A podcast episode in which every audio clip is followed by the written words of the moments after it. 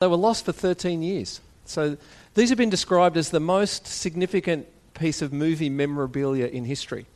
So the shoes that Dorothy wore on The Wizard of Oz, uh, 13 years ago they disappeared, or at least one of the pairs, and uh, they were d- just recovered. I think it was last week. So after a tip off, they went and searched this place out and they discovered the shoes.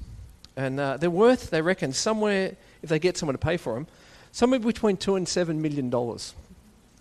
So they're not bad, and uh, but quite uh, quite important in the history of movies that these shoes represent something. And when I saw those, it it, it took me back uh, to this. I think I'm going to click. No, we're not going to click. There we go. That's her. That's Dorothy with the shoes on for Judy Garland.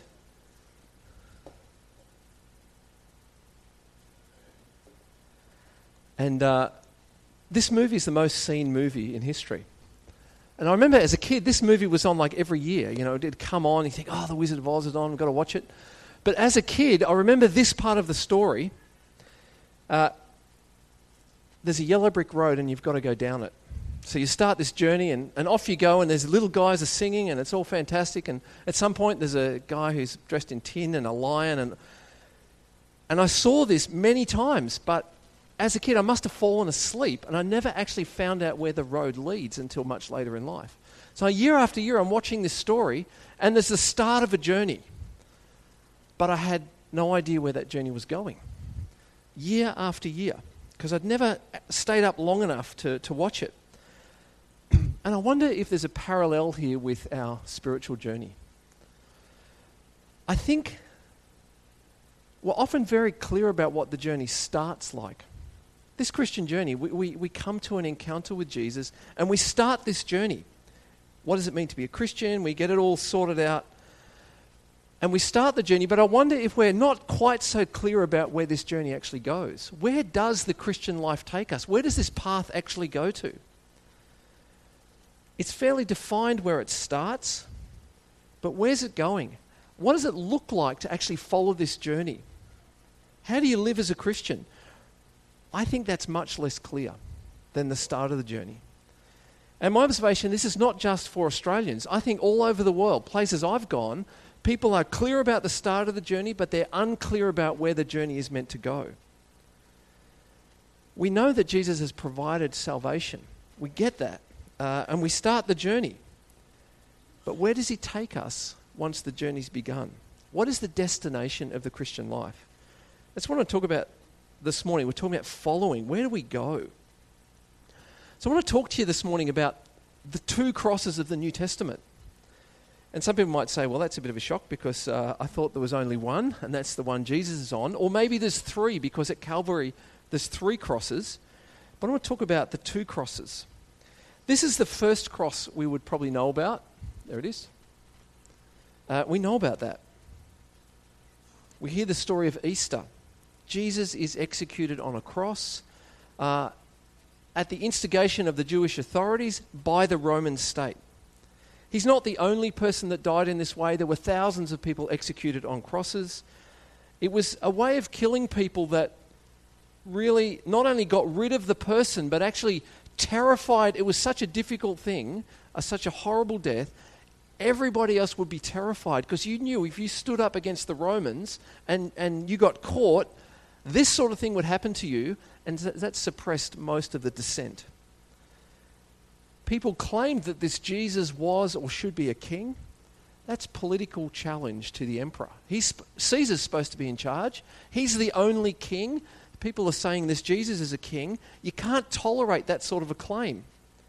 So, punishment by crucifixion. Not only do you get him, you crush the rebellion and stop people asking questions of Rome. If you were planning a revolt, you knew that's where you'd end up if you got caught and it didn't succeed. That would put most people off the idea of challenging the government. But we look through the New Testament and we see, we see that event, but we see beyond that event uh, not just a crucifixion, not just a physical punishment, something deeper is going on. This is the sort of thing that's written about uh, when, we, when we read about Jesus in the New Testament, what was happening on the cross. So these sort of things. He died as a ransom in place of many. He died for the ungodly, for us, for all, for us all. He died for you. He died for our sins. He died for all. He died for me. He died for her, that is the church. He died to do away with sin. He died to take away the sins of many. He died for sins. He died for the sins of the whole world. This is constant throughout the New Testament. Not just a crucifixion, but something was happening in the crucifixion that dealt with human sin. It dealt with the separation that had been there uh, since creation, really, or since the fall between God and humanity.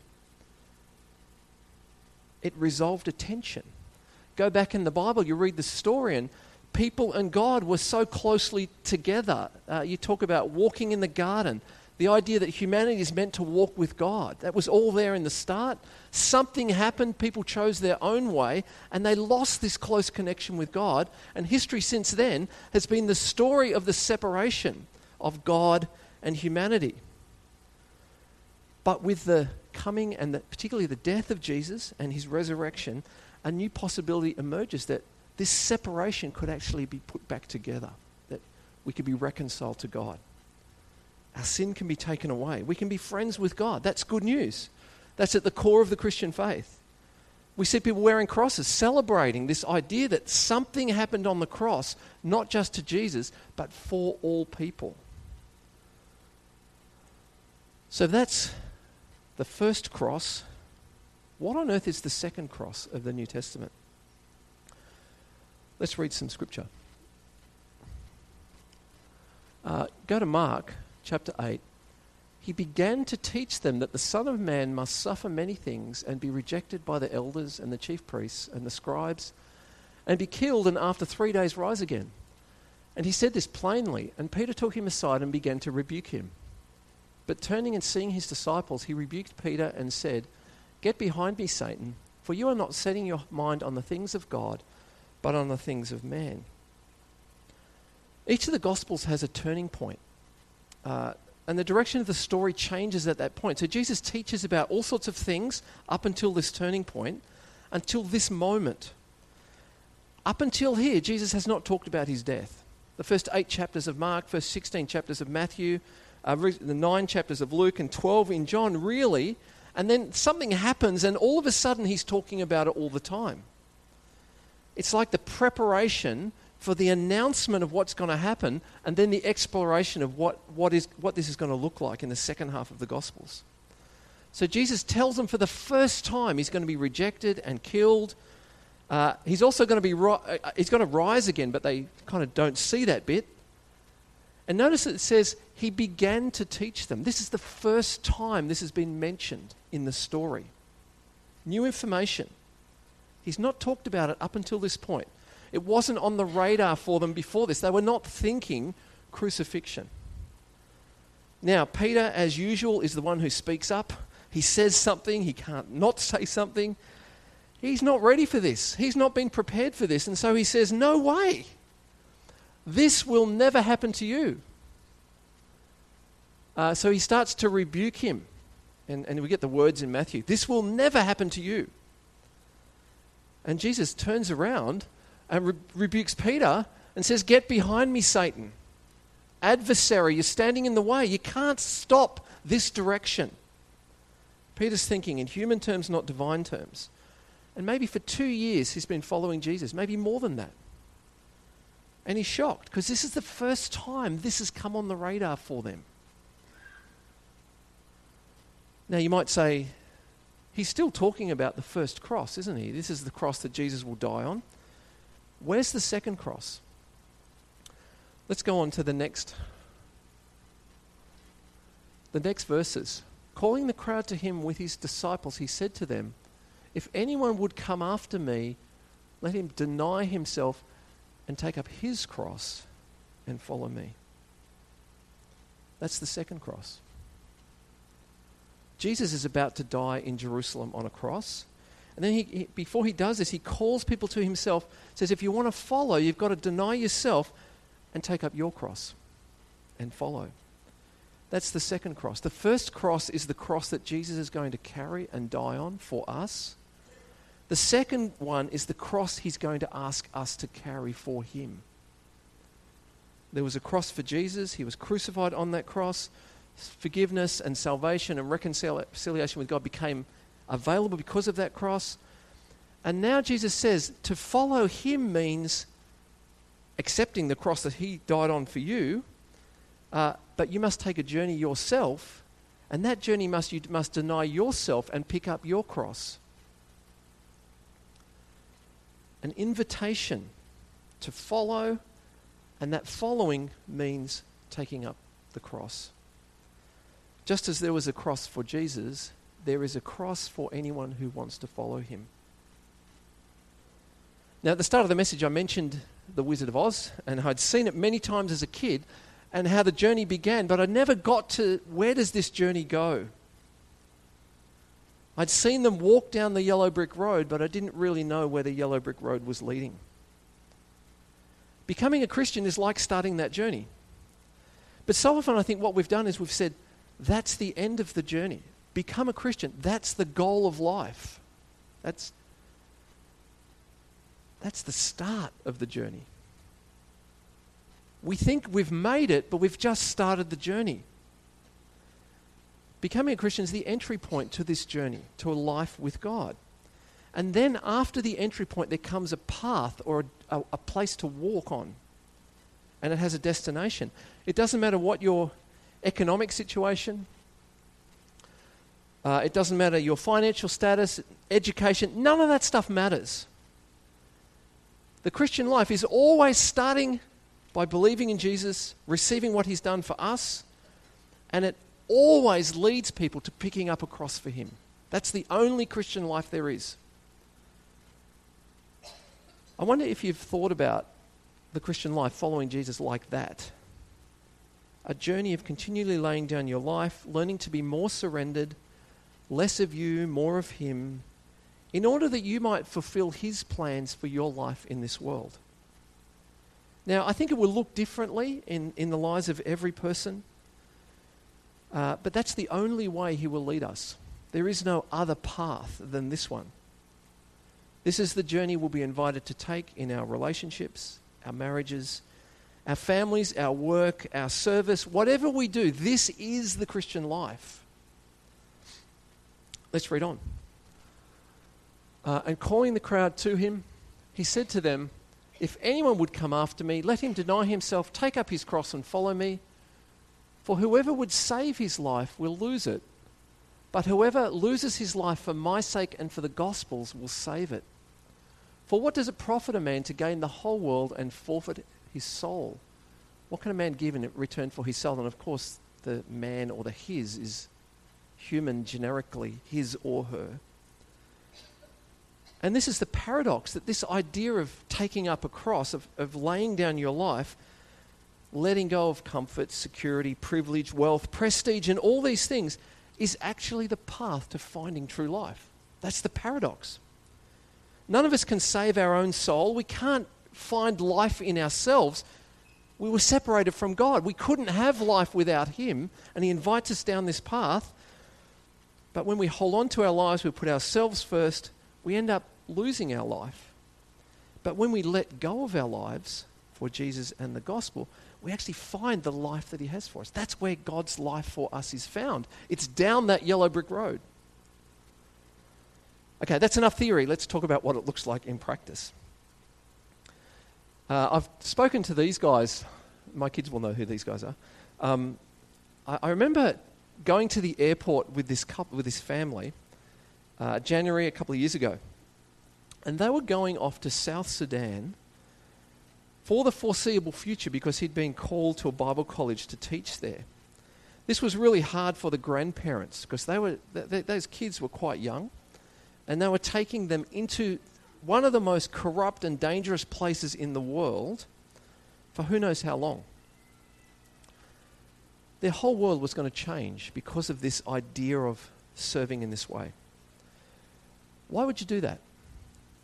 Because you'd started on a journey with Jesus.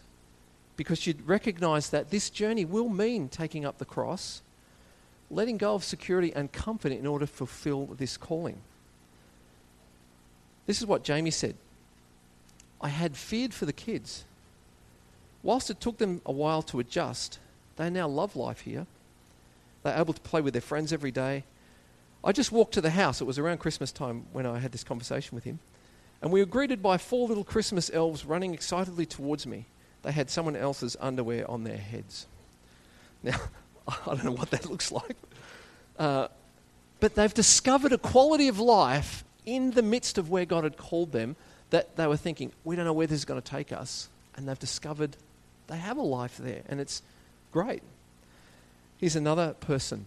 Uh, some of you might recognize this person. This is Sarah David. She uh, is the CEO of an organization called Living Child, which has midwifery training in Papua New Guinea.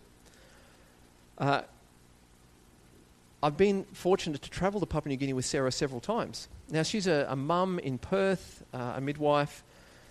She began to get a burden to help some people in the world using the skills that she has. First night, we, we head off from Perth. Uh, we end up in Papua New Guinea, and we went to this place called the Sea View Hotel. Now, the Sea View Hotel sounds wonderful, doesn't it? You've got a view of the sea. Just imagine how wonderful it is. Uh, and all the, all the pictures the, on the internet look fantastic. So we look forward, long day's travel uh, to getting to the Seaview Hotel and having a rest. Now, get to the Seaview Hotel, it's just getting dark. There's no electricity, there's no water.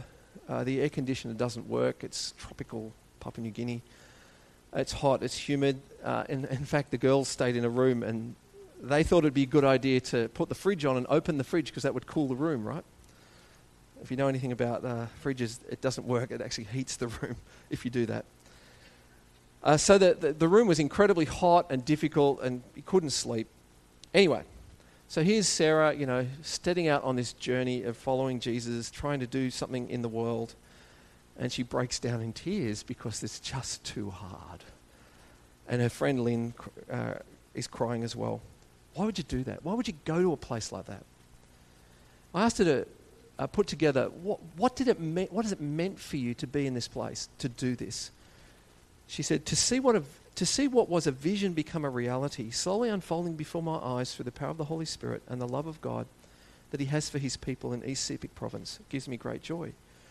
To know that God is using all the gifts and talents He has given me for His glory is deeply satisfying. To experience God's provision for everything that I need and have asked for is deeply humbling.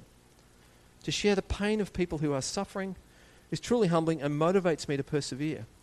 To know that when there is nothing else and the obstacles seem too great, Jesus always has a way. And prayer is the single most important thing I must do before anything else in all situations. A struggle to get there, difficulties on the way, but this incredible sense of satisfaction about what's happening, being used by God in that place. I'll tell you another story. I don't have a, a picture for this guy, his name's Steve. He's a car salesman. Uh, a few years ago, we had a church, we ran an Alpha course, and Steve came along. He was at a point in his life where he'd heard about Jesus uh, and he was interested, wanting to know more. And during that course, he became a Christian. Now, Steve had a bit of a history. It turns out he'd been in the army, uh, and later on, he, he ran a diving business in Thailand. So he went up after the army, started a diving business for tourists. Been doing this for several years. While he was up there, he, uh, he was living with a girl from the village, the local area, and that happened for several years while he was in Thailand. Now, it came time that he, he sold the business and moved out. And as often happens when, you know, Australians, particularly, particularly the blokes, uh, when, they leave, they just leave the person they've been living with, they just basically dump them and leave them behind. And so that happened. He, he quit, he, he left, she got left behind, and um, that's what everyone does, right? But he came back to Australia, and after becoming a Christian, he didn't feel right about this situation. He couldn't sit well with it. So he contacted her. He apologized to her for not treating her well. He wanted to make things right. So he offered to bring her to Australia, to pay for her to live here for 12 months to learn English, not living together, with the aim of her making her free decision to be able to say, Would you like to live in Australia with me? Uh, so she came uh, and lived in Australia. He was paying for it all. I remember the day it was in church one day. Uh, she was kind of, you know, she was coming along, uh, interested, hearing a little bit more about Jesus, because she knew nothing uh, when she came. And she came to church one day, and the person organising communion had organised for people to come forward, and there was a cup, and you dip your bread in the cup and eat it like that. Not usually like that, but it was that day. Something had been happening in her because she was, she, for the first time, she said, I'm going to take communion. She came forward, she put the bread in the cup, and all of a sudden she said, God revealed Jesus to me in that moment. That was almost 20 years ago. They've been married and they've had a family since. Steve became a Christian. When he did that, he understood the first cross. He encountered Jesus and the first cross, what Jesus had done for him. But he began to feel uncomfortable about what his life had been like before. Uh, he felt he had to make things right. Gave her this opportunity. If she would like to come to Australia, he would provide for that when he was doing that, essentially he was taking up that second cross. What does it mean to follow Jesus? Putting things right that have been left undone is often a way that we can follow Jesus and take up this second cross. I wonder what the second cross will mean for you. Maybe there's an area of service that God is calling you to that you've maybe resisted, thinking, Perhaps I need to take up that cross and follow him in that way. Maybe there are things in your life where you feel like I haven't put things right that maybe need to be put right, and I need to, I have a sense that it's not fixed yet or not put right, and there's something you might need to do to put those things right, maybe like Steve did. Financially, in a relationship, whatever. What might the second cross mean? I don't think the New Testament leaves us an option just to have the first cross. Okay, you, all the benefits of what Jesus has done, just take that and that's it. He always leads us to this second cross. He always starts to put onto our heart, our mind, in our, in our sphere of thinking, what does it mean to actually follow Jesus? How are we to respond to this? How can we live as a disciple, as someone who follows Jesus? Whatever cost that might be to us. You know, the metaphor of the cross, uh, it's, a, it's a, a real physical thing, but it's also a symbol. It's appropriate. Even though every day is not going to be difficult, you know, there's going to be great joy along the way, there are times when choices must be made. Is my priority uh, God and His purposes? Am I doing His will in my life at the moment? Am I holding on to things my life, my security, my money, my family, my business, my. It's kind of self focused. At those points of decision in our lives, the, the words of Jesus if anyone would come after me, let him deny himself and take up his cross and follow. Those words need to sink in. There was a cross for Jesus. There's a cross for you and I. If we choose to deny ourselves, we take up his cross. We begin to experience a new life, a, f- a life of freedom, a life of joy. We discover the fullness of life that God has planned for us. It's not really about great cars or houses and stuff like that. It's about intimacy with God and living in freedom every day, knowing your conscience is clear and you can walk in truth in this world. I don't know specifically what the plans will be for you. You may have an inkling. I can't tell you if God wants you to do this or that, uh, or what the issues are He wants you to sort out. He's probably not going to tell me that, but He'll tell you that. He'll guide you in that, He'll communicate it in some way. Following that direction is following Jesus. Based on the New Testament, this plan is the plan for every person. Whatever the background, age, gender, or social situation, the same plan. It's for every person, wherever we come from. Jesus came so we could be reconciled to God. So that gap between humanity and God, the tension that existed right from the start, could be resolved. Our sins could be forgiven. We could be reconciled. We all need that. We all need that plan from God. We all need to encounter the first cross. Once we do, He puts before us the second cross to know Him, to trust Him, and to glorify Him in our lives on earth. The road that Jesus wants us to walk down is always the same, it always has that sort of a pattern. We encounter Him, we begin to understand Him, and then He takes us on a journey that ends with us carrying a cross. What does it mean for you? Is God saying something in your life at the moment? Has He been laying on your heart something that that cross needs to be taken on by you? Is there an issue you need to put right? That to follow Jesus, you need to go down that track. The plan is not going to change. God doesn't negotiate on this plan. It's not like, oh, well, if I just ignore that, God will forget about it and it will go away. There's no other way to freedom and life other than this way. It's the only way. It's the way He calls us, it's the way He expects us, it's the way of surrender, and it's the way of life to truly experiencing the life has, that He has for us. Let's hear these words. Calling the crowd to him with his disciples, he said to them, If anyone would come after me, let him deny himself, take up his cross, and follow me. Let's pray.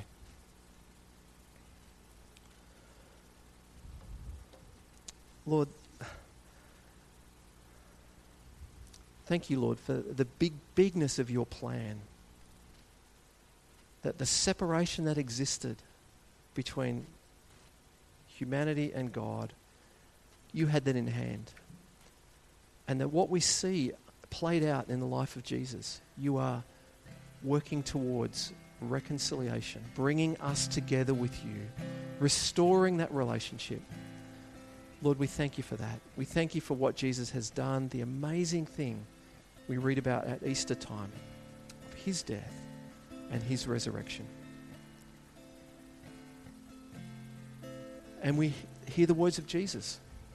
The way is to take up the cross, to deny ourselves, and to follow. And Lord, I pray by the Holy Spirit you'd make it clear to us what that means. What are the issues you want us to walk in? This, the, the things we might let go of, the areas we need to take on. Show us your way. Let us walk with Jesus. Let us follow. And may we experience the life that you've promised of intimacy, of freedom, of knowing your will and purpose for our lives, not just in the future, but for this life now. In Jesus' name, Amen.